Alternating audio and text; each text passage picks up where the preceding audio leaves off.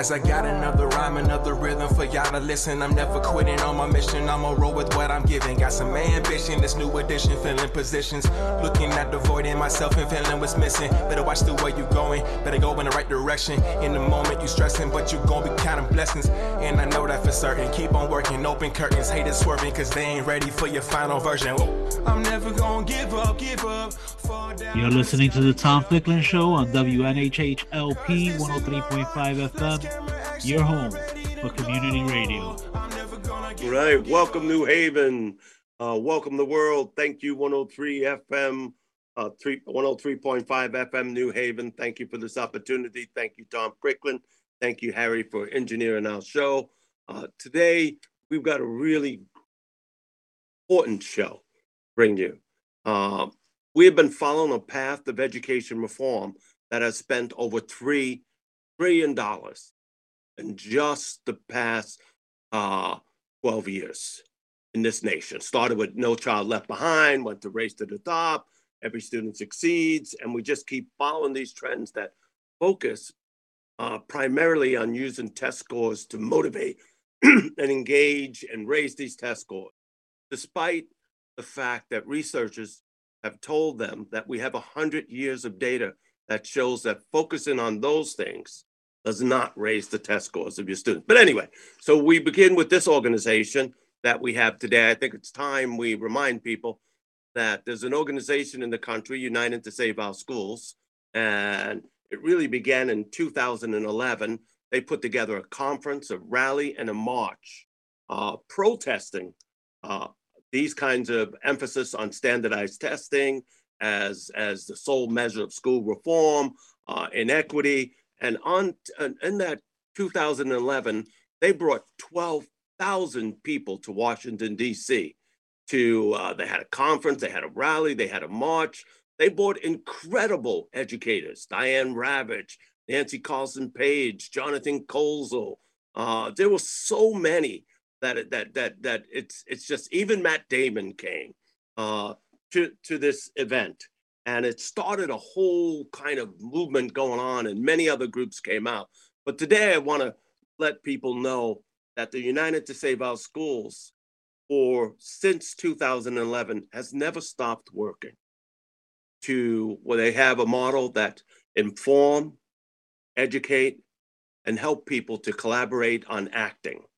To take action, to fight misguided policies and failed reforms in our schools. So today I have two of our shining stars from that group, Becky Smith, and she'll introduce herself, and then Denisha Jones, who's been a guest on this show before. So Becky, how about we start with you? Tell us who you are and what you do, what's your passions? Hi, Jesse. Thanks. It's good to be here talking with you all this morning. So I'm Dr. Becky Noel-Smith. I currently reside in California. I have been an educational activist, I guess I would say. Actually, the Save Our Schools March event in DC was the first one I ever attended, and really set the ball rolling for me. I, as a former educator at that point in time, and then a mother, was just driven mad by what I had experienced as a public school teacher, the absurdities that I had witnessed, and so that led to a good decade of educational activism, and eventually grad school. And now I'm a philosopher of education, and I teach future teachers about my own perspective, through my own experiences, what I have witnessed over the last 22 years as an educator, and try to help folks move out into the schools and create classroom spaces and learning communities that are democratic and socially just. Excellent. All right. And so you were there on that first event. Oh my gosh. And you were there with us in Selma. You've been there. I don't know. I don't think you even have a life outside of United to Save Our Schools. The roots run deep at this point. The roots run deep at this point. Dr. Jones, could you take us on your journey? Thanks, Jesse. It's good to be back. My name is Dr. Denisha Jones. I Right now, I'm the executive director of Defending the Early Years, which is a nonprofit group that actually got its origins after that 2011 rally as well. And I'm also a faculty member at Sarah Lawrence College in the Art of Teaching program at Howard University School of Education. I was also like Becky at that first event. And so what was really interesting was that I had lived in DC. I did my undergrad at University of District of Columbia. I lived in DC up until 2004. I taught kindergarten. My first job was at kindergarten at Peabody, Capitol Hill Cluster School on the Capitol Hill. And then I left to go to grad school. And then after grad school, I was in California. So I was just getting ready to come back to DC in 2011. I had just moved back that summer. I was taking a fellowship year at Howard University. That's how I got involved with them. And I had started getting active in protests in San Diego, but it wasn't around education, right? But if we remember what was happening, there was a lot happening just in general, right? The governor of Wisconsin was like pissing everybody off, and like people were protesting, and austerity budget cuts against workers, right? So I remember going to a few protests, and then I come back to DC and everyone's talking about Save Our Schools and this huge rally. And I just said, I got to go check this out. I'm back home, what felt like home. And there was this massive event. I remember just meeting so many people there. I met Morna McDermott. She had that amazing cemetery display of like how No Child Left Behind had killed all the things, right? Killed creativity, killed things. It's one of the best things I remember. I still have photos of it. I connected with folks from the COE, the Council for Opportunity of Education, and TRIO programs, right? And TRIO is my life, right? I was Upper Bound, I was McNair Scholar, TRIO is why I'm Dr. Jones today. And yeah, as I mentioned, like all of the groups after that came, right? In 2011, Save Our Schools was organizing this event, but none of the other groups had existed then. Badass Teachers, United Opt Out, Network for Public Education, Defending the Early Years, they all formed within the next 2 years after that monumental event in 2011. And I remember going to the conference part at American University, hearing Jonathan Kozol speak, seeing documentary. I think that's the first time I saw the documentary about the one against Waiting for Superman. I think it aired there as well too, with Brian Jones and the New York folks as well too. The inconvenient truth behind Waiting for Superman, yeah. And it was amazing, and like it changed my life. Like I became an education justice activist after that, and got involved with all of those organizations and Save Our Schools. I went to a couple planning meetings for that event before it actually happened because I was back home and trying to like get involved. And I remember meeting Beth, right, and other folks, and I think Jesse as well. And yeah, it just really we became a little did we know where we'd end up. Almost what was that? 12 years later. When people ask me a little bit about, they'll say, well, how long have you been doing this? And I tell them that as long as every child in our public schools doesn't have access to a high quality, equitable education, then that's how long I've been doing it. And that's how long I'll continue to do it. United to Save Our Schools is definitely unique because in the beginning, back then, and we've got a lot of updates going on, but back then it was really, we took on these high stakes assessment drive-in. We spent $250 million, $1 trillion rather, sorry. So that's $250 billion on testing and new curriculums that all failed. The promise of NCLB was that every child would be a reader by January 1st, 2014. Not only they would be a reader at grade level, they would do math at grade level, and they were right at grade level. That was the promise. We spent $1.2 trillion on that, and it failed. And nobody went to jail, and nobody got their hand slapped in that time. But we would continue. But United to Save Our Schools did that. And we began as quickly to give people information, because some of you know us as Save Our Schools. And we made a transition to United to Save Our Schools because we started realizing from just what Dr. Jones and Dr. Smith, you were talking about, all these other groups that grew up out of that, we learned that no one needed to take the lead in this struggle. We needed to have a collaborative effort. And so we became United to Save Our Schools. Those are things, memories that I want to think before we start on our current campaign. Becky, you've been to Selma with us at the Education Summit. And I remember one year you were down there. I think you brought all your children and we were making balloon puppets and all kinds of things. And you said, we've got to be there. We've got to have stuff for kids. Could you tell us, because in Selma, is where United to Save Our Schools connected to Reverend Barber from the Moral Mondays campaign.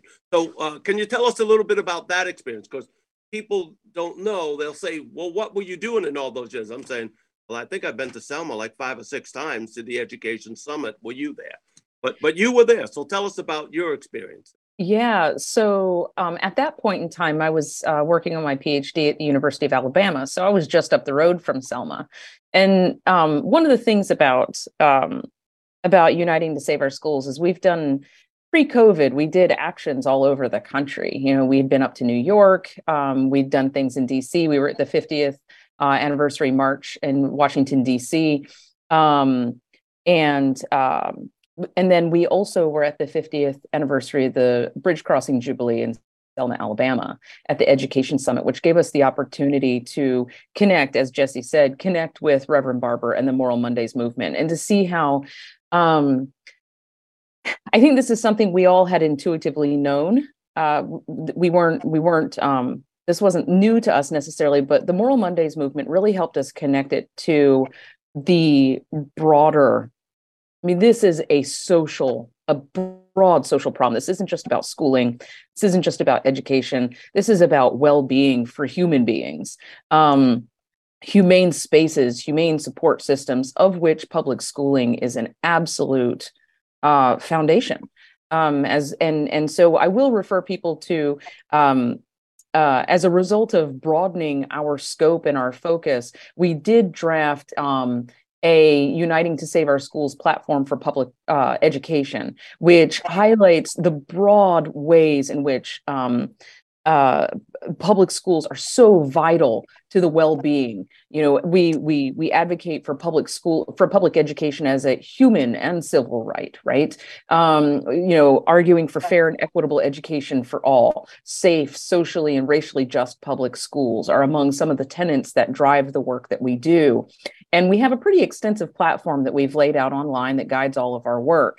But really, I think we can point back to the massive numbers of people, the collaboration and the conversations that we had in Selma, especially with Reverend Barber, who, if you're not familiar with Reverend Barber, he is a powerhouse and really advocating for a better, just an overall better world for everybody, a more humane way of being and supporting one another. But yeah, so Selma was where we made those connections. And yes, as Jesse said, I always brought my child to all of our activities, because I thought, you know, democracy is a practice that children need to be brought into as well.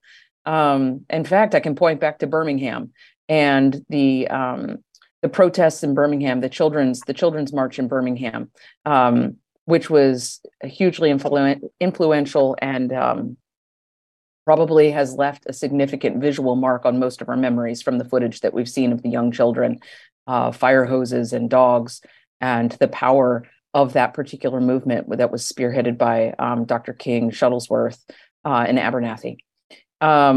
So children came, and yeah, I always advocated for doing something to keep the kids entertained while we were there, to try to make it festive, not something that the children could also enjoy being part of. And I think Jesse was always fascinated by the balloon animal.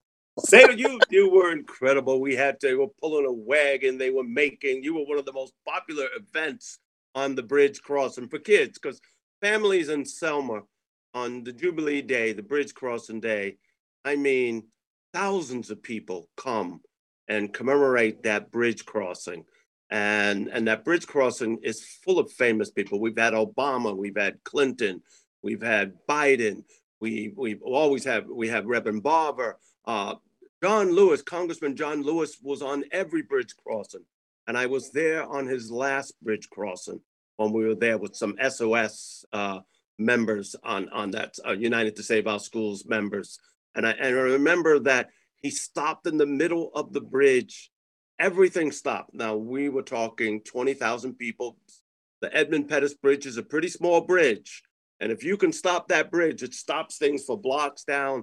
And he gave a CNN sort of little talk over there. And we were just like mesmerized in that sense. So Selma is the place that you get to see all the famous voices in the civil rights movement. And yes, you're right. Selma was that venture. Reverend Barber, I went to his services, I went to his organizing committee, and Barber really helped me understand that you're not going to improve our public schools until you improve every aspect of life.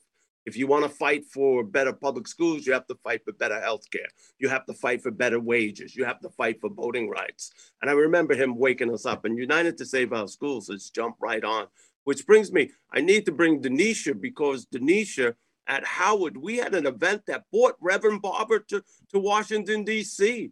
And we had one of the best conferences I have ever attended. Denisha, could you tell us about what United to Save Our Schools and the connection to Howard was? Yeah, so 5 years later, so 2016, and we were like, we need to do it up again. And I was still at Howard University teaching in the School of Education, and we decided that was the place to be. And reached out to the dean at the time. You know, she had found out about my activism work, and I was keeping it on the hush-hush because I really didn't know. And I remember the first United opt-out. So we are like we're going to be in front of the Department of Ed, and I wasn't like saying anything. And we go into this faculty meeting, and her name was Leslie Fenwick. She was the dean at the time. And she was like, Dr. Jones, we need to talk about this is amazing. I'm so glad Howard represented. And I was like, ooh, I didn't know this was a good thing, right? So she was actually transitioning out of her deanship at around 2016, but she did lend a hand to helping us get the space at Howard University. So we did our 5-year anniversary of Saving Our Schools March, and back in DC at Howard this time, we did have Reverend Barber come. So we had the conference part that, I remember us having at American, now at Howard. We also had the rally and the march part on the Capitol. And so we did have, it was amazing. It was an amazing day. We had a ton of speakers. We had performances, so many people. Again, Jonathan Kozol was there. I remember hanging out with him for a little while. We had G2 Brown was there because he became big in the movement. I know I got some New York City folks down. DJ Farrow was there doing hip hop workshops. We had so many people, and all of those groups were now 5 years into it. So they were all there participating in the movement. United Opt Out, Badass Teachers, Defending the Early Years, like all of us working together at Save Our Schools at that time. And it was really good. It was a really memorable time that we were able to come back. And it was sad that the fight wasn't over. I don't think it'll ever be over, but we were able to come back and keep it going. And so, yeah, that was 2016.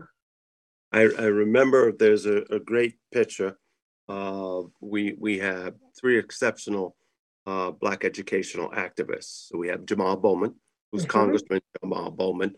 Have a nice picture of them just standing together. Yoo-Hoo Williams, who I forget if he's the provost or vice president at one of the schools in Minnesota. I forget what university now.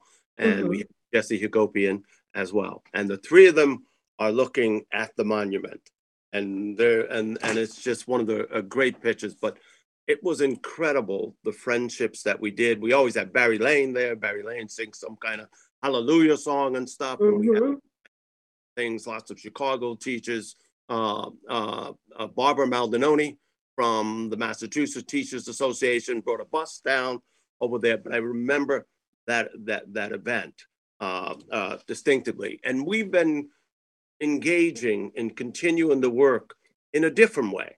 So it's hard to get people to, we had a group of teachers that came all the way from Detroit in 2015. They took a bus. I remember them getting off the bus, coming into the hotel, being dead tired and stuff, and then being fired up to go to the rally.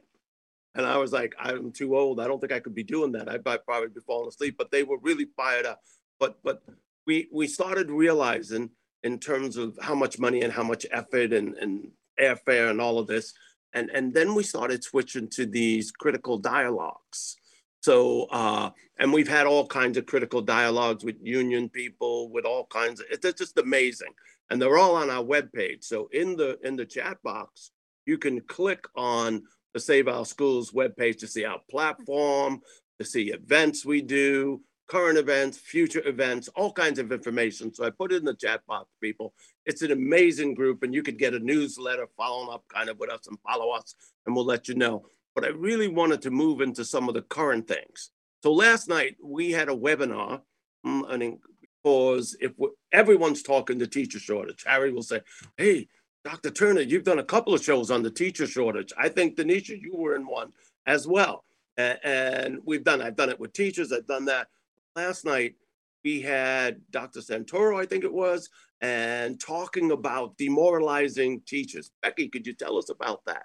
And we had an amazing panel last night. We had Dr. Doris Santoro from Bowdoin College in Maine. We had Julia Hazel, who's the director of BIPOC Ed Leadership and Career Advancement in Portland, Maine. And then we had Olga Acosta-Price, who's from George Washington University, who's director of Center for Health and Healthcare in Schools.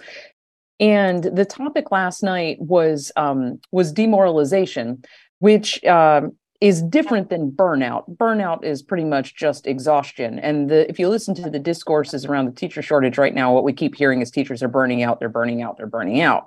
Yeah, of course they are, but that's not the foundation that's not the foundation that's crumbling underneath them. Folks like Doris, Julia, and Olga argue that what's dismantling the profession right now is demoralization, which is essentially, educators go into the field. We work under the presumption that educators go into the field with a desire to do something good, to give back to their communities. It's not a self-serving field. And so the rewards of being in schooling spaces with children and with communities are the interactions, the human interactions that make us feel like we're contributing to a better world. And the complexities with demoralization is that constraints get put into place that start to prevent educators from being able to feel the intrinsic rewards of teaching. And that starts to slowly break down, I would argue, certainly starts to break down our mental health, seeing the wear and tear of social neglect on the bodies of children and families, seeing the ways that our colleagues of color and our children of color are treated by and through the practices of an institution that are inherently rooted in racism and white supremacy, and how those types of things wear away at our moral fabric and make a lot of folks desire to leave the field because they can no longer handle not being able to access the moral good of the work that education, I think, can and should be. And so we had an amazing panel last night address these issues. And what's wonderful about it is Doris's work. She wrote a book called Demoralization, Why Good Teachers Leave the Profession They Love. I'm looking for it now. I'm trying to find it, make sure I got the title right. Published in 2018. It's a great book. Thank you, Denisha. It's a great book. And what's wonderful about it is her study in that book looked at veteran teachers. Now, see, typically what we hear is people leave the field within the first 4 years. But Doris looked at veteran teachers who had been at this for a long time, who had endured NCLB and Race to the Top and the types of reforms that Jesse mentioned early in the show, and looked at the veteran teachers who decided to stay and what it was that they did to do what she calls remoralize themselves.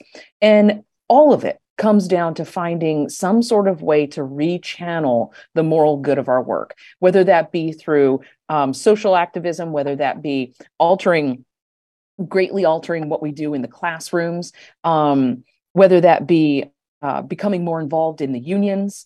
But the key for everybody's survival, everybody's remoralization, was communal connection. Everybody had to find some sort of, the people that she researched, they all found some way to get outside the walls of their own classroom. Because for those of you who haven't taught before, teaching, particularly in elementary school, it can be unbelievably isolating. You're trapped in a room so in some schools, depending on where you are, you're trapped in a room all day with kids. You can't go to the bathroom, and then I know when I was teaching in Florida, we were really prohibited from doing things like we were going out for recess, so like it was very room centered, you're kind of trapped in this space and your nose is to the grindstone and you're working through things with kids. So it can be a really isolating experience.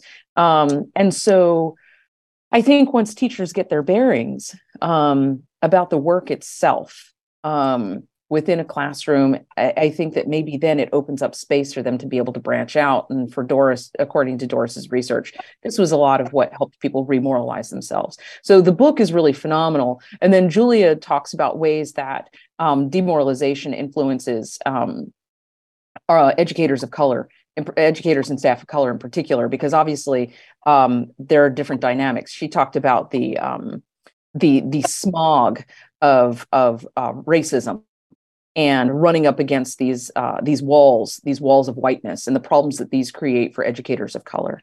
And then Olga, of course, talks about the ways similar to what we were talking about with Reverend Barber, about the need to really increase the support systems around the schools to make schools more vibrant places for humans who live and work inside the walls. No, definitely. And you had mentioned quickly about, kids sitting in their chairs and not sometimes not even be able to go to the bathroom, all this kind of stuff. Before I asked Denisha some other stuff, Denisha from Defending the Early Years certainly has a position on the power and the importance of play in our schools.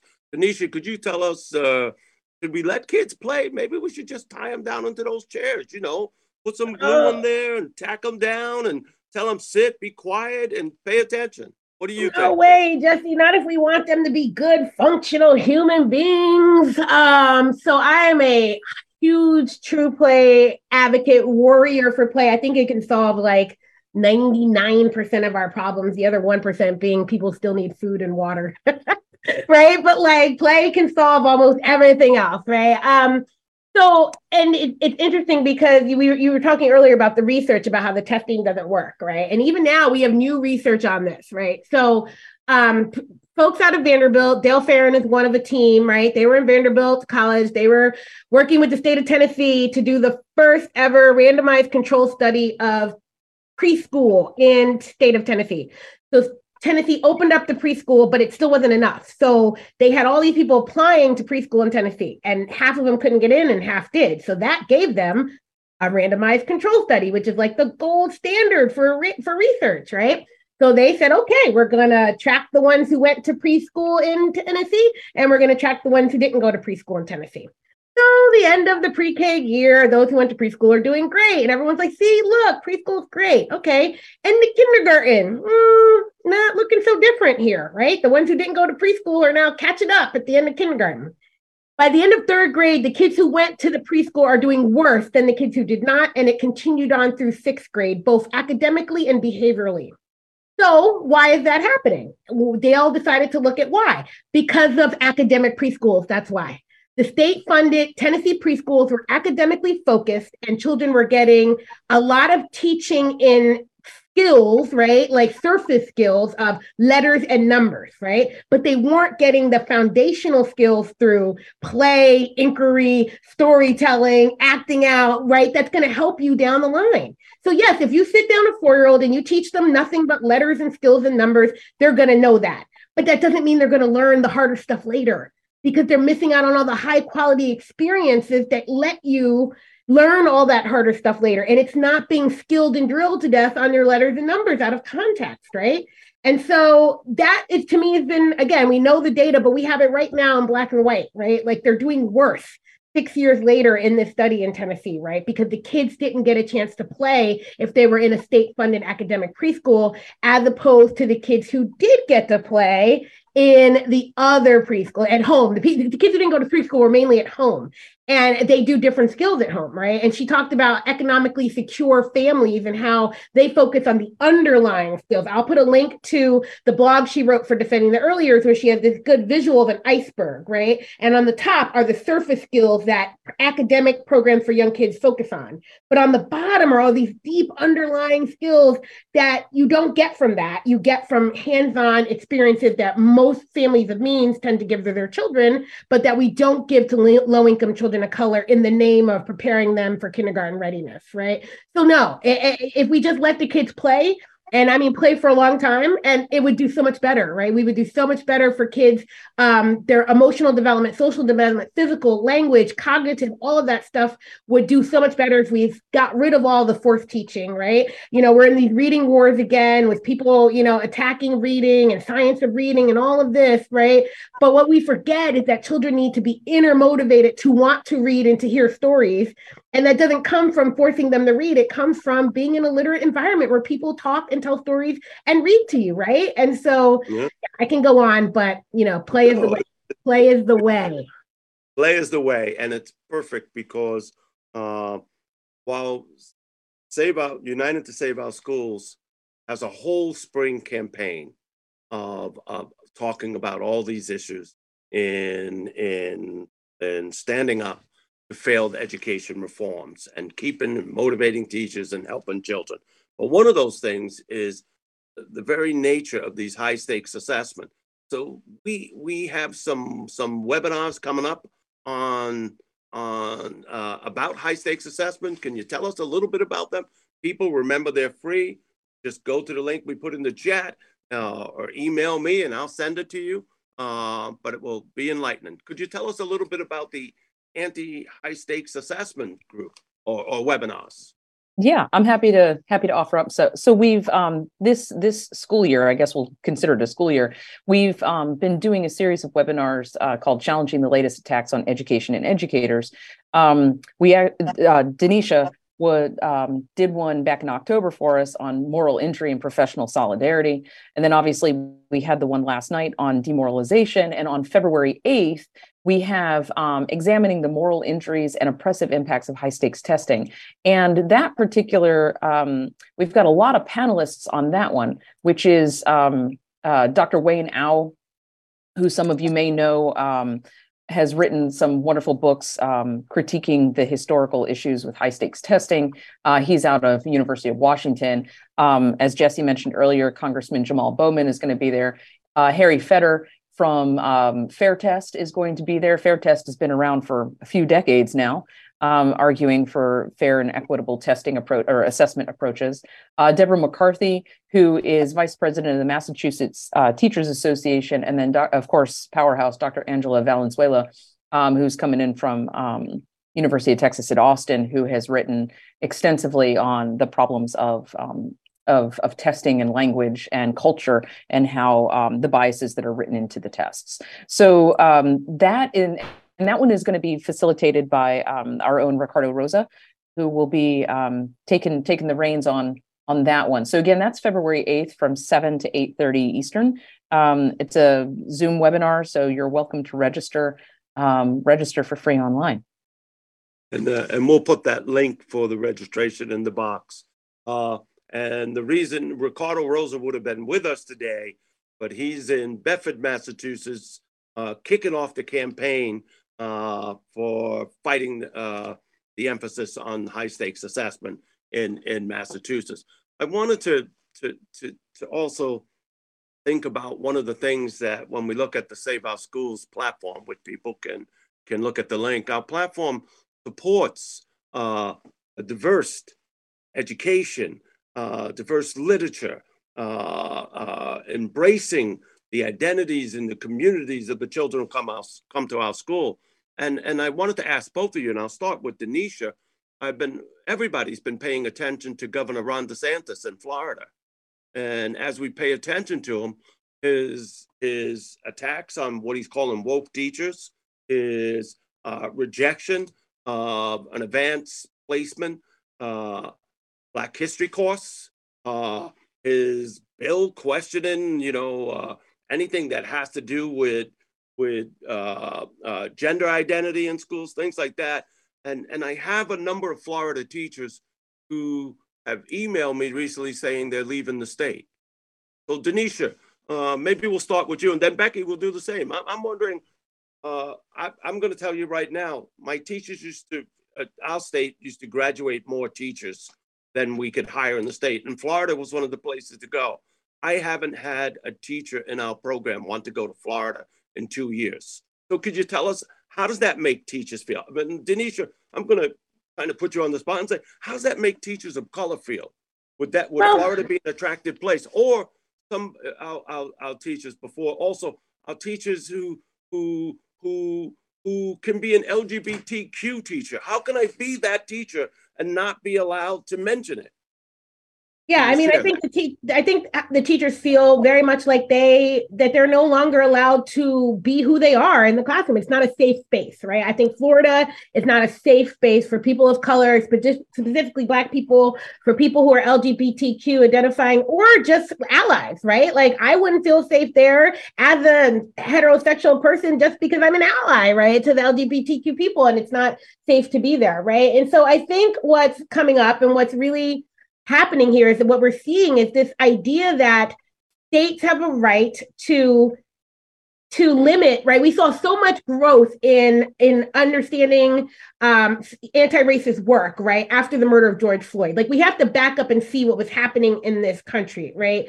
So in the middle of a pandemic in 2020, the world watched police officers murder a Black man on TV while he screamed in his last dying breath for his mother. And it galvanized the country to that there were protests in every major city in the United States for that weekend, and sustained protests for months in places like Seattle, right? And I think that point gets missed out. All the books were flying off the shelf. You couldn't find an anti-racist book to save your life. People were sending out statements. They were like, enough is enough, Black Lives Matter.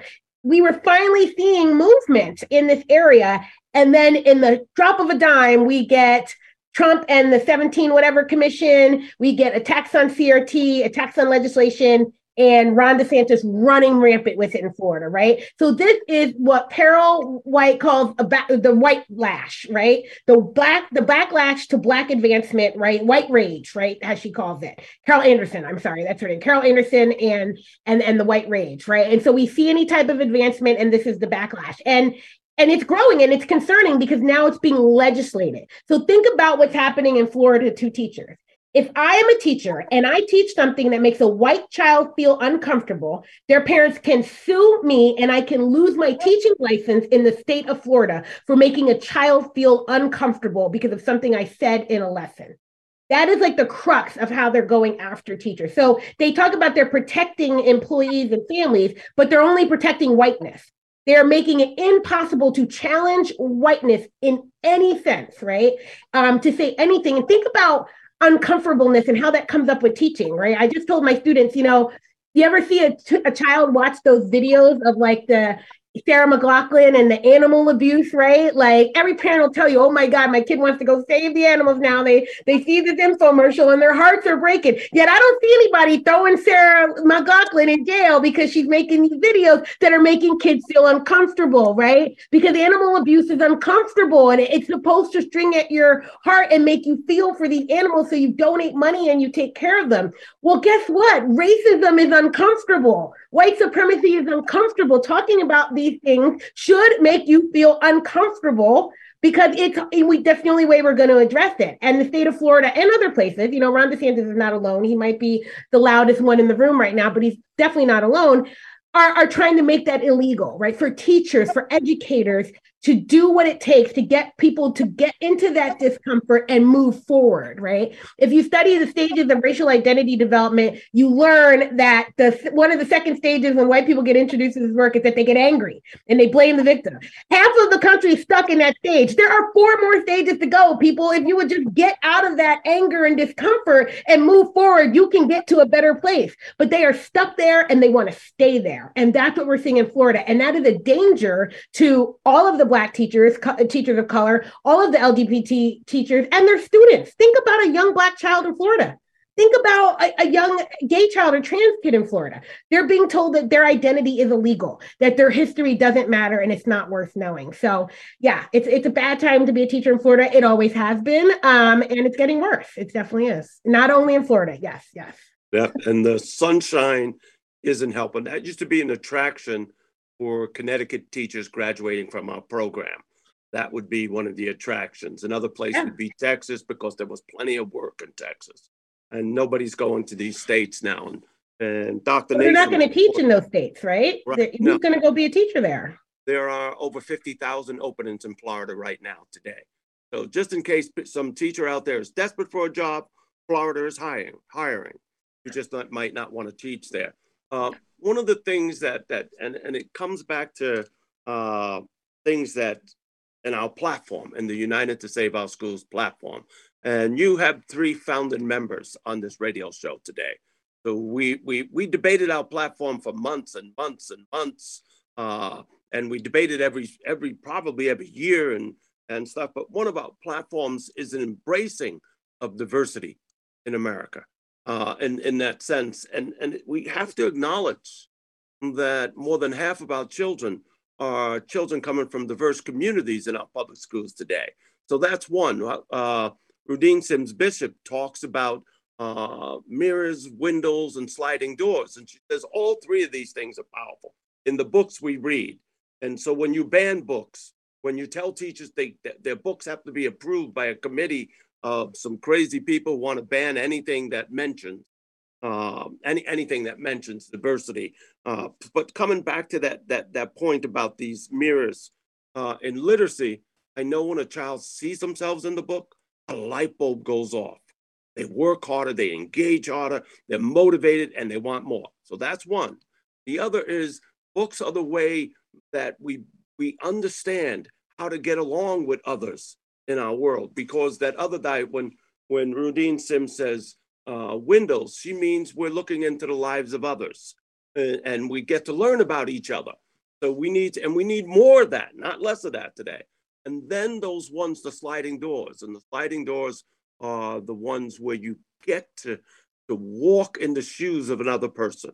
And those are the books, the most powerful. Rudine Sims will talk about. They are transformational moments for readers. And what are those books? Those are the books like The Killer Mockingbird. Those are the books, drama. Those are the books that talk about gender issues, about race, about Ruby Bridges, about Black Lives Matter. No, when Ron DeSantis made his announcement the other day, he specifically mentioned that he was rejecting the advanced placement Black History course because of Black Lives Matter, the 1619 Project, Black feminism, Black LGBT. He named a whole range of things that would be insulting to teachers. So I think it's important for our audience to know that when books connect to children personally, it motivates and engages and stimulates them, and it makes us all better in the world. So it's just a component over there. But tell me more. Where do you want to take this United to Save Our Schools? Are we going to have a rally? Are we going to have a new conference? Are we going to continue to do our critical discussions? What's the plan? You know, help me out. You're our young guns. So we could stick with you. I did want to follow up with something that Denisha had mentioned too about the capacity for the families of white children to be able to sue over the discomfort of the white children. I wonder if this will open up space actually to be flopped on its head, where it would be interesting to see a class action lawsuit come up against the public schools or DeSantis in general, right? For the discomfort of families of color and children of color in school, right? I think it would be an interesting thing. Have they opened up? Is it possible that a space could have opened that might come back to be utilized against them? One can only hope. That I know historically that is not the case, but yeah. And Jesse also, there is a lawsuit being filed against that for teachers. I think are filing, but that's another avenue, right? And I think that's the legal argument that legal scholars are going to have to look at. Like, if you're making this an issue, so people have joked around, well, algebra makes me uncomfortable. Can I sue the teacher, right? But yeah, no one's taking into account the comfort of Black children, the comfort of children of color, the comfort of LGBTQ children, and so it's an equal rights issue too. And that's the first challenge they're going, that it violates equal rights. But then on the flip end, you should be able to use the equal rights law to say that I am not comforted by Florida, right? I think in the long run, colleges across the world are going to have to decide whether Florida students are eligible. Are you really eligible to come to college somewhere else after the education you're receiving? I don't see that. And not saying in a way to keep them out, but like designing whole summer pre-college programs to really help college kids who graduated from Florida high school get on to college, because they are not college ready with that attitude. right? Unless they're going to stay in Florida, right? And so there's a lot of people talking about different ways. Mark Nyson has questioned whether pro-college athletes around the country need to refuse to go play in Florida until some of this stuff is done. Use the power of their, you know, what they bring to the table to say, no, I'm not going to go play in any college in Florida, right? And what other ways can we really think about challenging that? But yeah, it's going to be interesting to see how it plays out. Remember that when we've had we joined.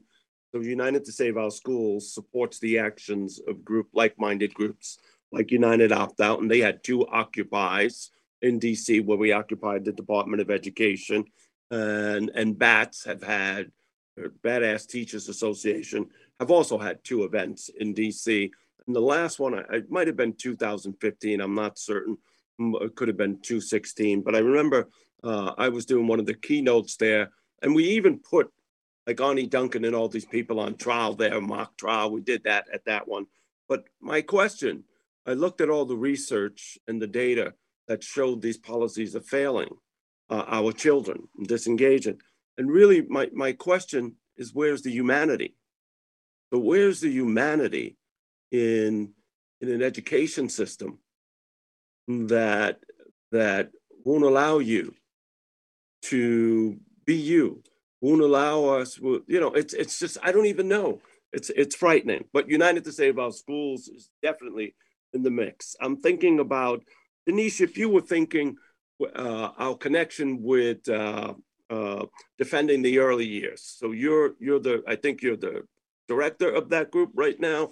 Could you talk a little bit about how we, like, I don't know if one grew out of the other, we grew together.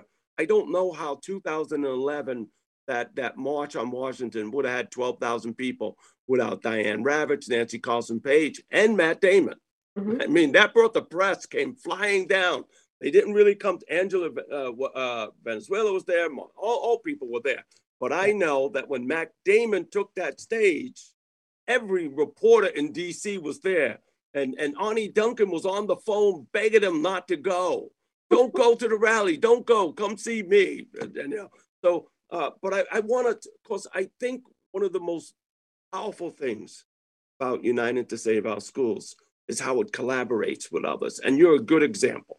So could you tell us about the collaboration between Defend the Early Years and United to Save Our Schools? Yeah, I mean, I think, like, I just go by the dates, right? When were we founded? Defending the Early Years was founded in 2012, right? Badass Teachers, when were we started? 2012, right? You know, all of these groups, United Opt Out, we all, like, some of them met there and they've been thinking about it. But I think that event really brought people together who had these like-minded ideas and said, look, we can do this. And it energized people. And it really, there was a spirit of getting together, right? And so, you know, Nancy Carlson Page, Diane Levin were really thinking about, everyone was up in arms about, you know, No Child Left Behind and the Common Core, right? And all of these things. And, you know, from the perspective, it's like, we need to make sure that early childhood stays in this conversation, right? Because we know that most teachers are not teaching early childhood, right? And most people were thinking of testing, right? They weren't thinking of the pretest that a first grader in kindergarten has to take, right? They're thinking of the actual test that starts in third grade, right? And so we wanted to make sure that we stayed a part of the conversation and said, yeah, if you're talking about boycotting standardized testing,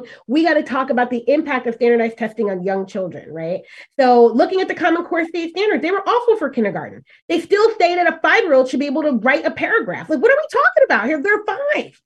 Or like, you know, the skills that are required are ridiculous. Like, no 5-year-old should have to do that. Maybe some can, but none should have to, right? And so Nancy got together with Diane, and they formed the organization, and they started putting out different information about the harm of the standards, working with some giants in the field like Lillian Katz, right, and other folks, and working collaboratively with other folks. FairTest, right, was doing a lot on testing. So they came to us and said, okay, well, let's talk about testing in young children. What's the impact? How do we get that going? So we have that fact sheet as well, too, right? And so, yeah, we were able to just work with all the organizations to make sure that the needs of early childhood children and their families and teachers stayed in the forefront of everybody else's movements. And so we could be that voice, right? So people would reach out to us and say, hey, how, can you come talk about the early child issues, whether it's testing or opting out? What does this mean for young children? What does this mean for early childhood teachers? And that was always been great about how we came together, that we looked out for whose story was not being told, right? When Journey for Justice started growing, looking at the issues impacting, marginalized Black families, we were quick, Badass Teachers, all of us wanting to reach out. How can we support Journey for Justice when they did the hunger strike with the teachers in diet, right? For the diet school that was being closed down, or their events as well too, their reports and their events on Capitol Hill as well. So we were doing all of that together. And so I think it's been great. Now I get to be the executive director, continuing working, just 2 years ago, 2020. So right. Yeah. We were like, oh, look, COVID, no test. And then we were like, oh, look, maybe we won't have tests anymore. And Biden went back on his promise to me at the public education forum that we had with Network for Public Education. If you remember December, 2019, so wild, right? No one can remember, but we had our first pre-presidential debate, right? They were all still running for the nomination, only focused on public education. So no charter lovers, none of those people. It was just public ed folks. And we had all of them. There were like 7, 8, 9, 10 Democratic nominations. And I got to ask Biden directly, would he end standardized testing? And he mumbled some long-winded answer, pretty much telling me I was preaching to the choir. Yes, yes, yes. So here we go then. COVID comes. Year one, no testing. Year two, oh my goodness, if there's no testing, it's over. And what do? They mandate testing, right? And so we all jumped in. All of a sudden, United Opt-Out got some life in them. We came back. We met with Uniting to Save Our Schools, Defending the Early Years, jumped on board. And we had anti-testing school toolkits out. We were moving, right? Trying to push people back in this area. So we've been able to work together in a lot of ways because we started with Save Our Schools in 2011, and Uniting to Save Our Schools continues to bring us together, which is really important. That's excellent there. Becky, because we're coming on our last few minutes. Becky, could you tell us what your hopes are for in the direction of Uniting to Save Our Schools and our collaboration? Well, back to the question that you asked in the chat and you mentioned earlier, like, where is the humanity? The humanity is in acts of resistance and love against the power that keeps getting written into policies and practices that harm children, teachers, and communities, right? And so I think that one of the things that we've been good at and that I continue to look forward to are the very things that Denisha is talking about. Collaborating with others, continually learning about the parts of education and well-being in general that maybe we've not considered. How do we broaden our own understandings of that? How do we add support behind, to Denisha's point, right? Like, Journey for Justice has done unbelievable things, right? How do we amplify? How do we add our support behind them and help amplify the work that they're doing? How do I share this with my students? How do I share this with the community? And I feel like ultimately, it is in ever increasing amounts of collaboration and understanding and pushing toward more humane public schooling practices and policies. That recognize and embrace the cultural and linguistic diversity of our students, of our children, of our communities, and such that they can be in a place where they feel they can be them, unfearfully, unapologetically, and be embraced for being who they and their families and their ancestors are.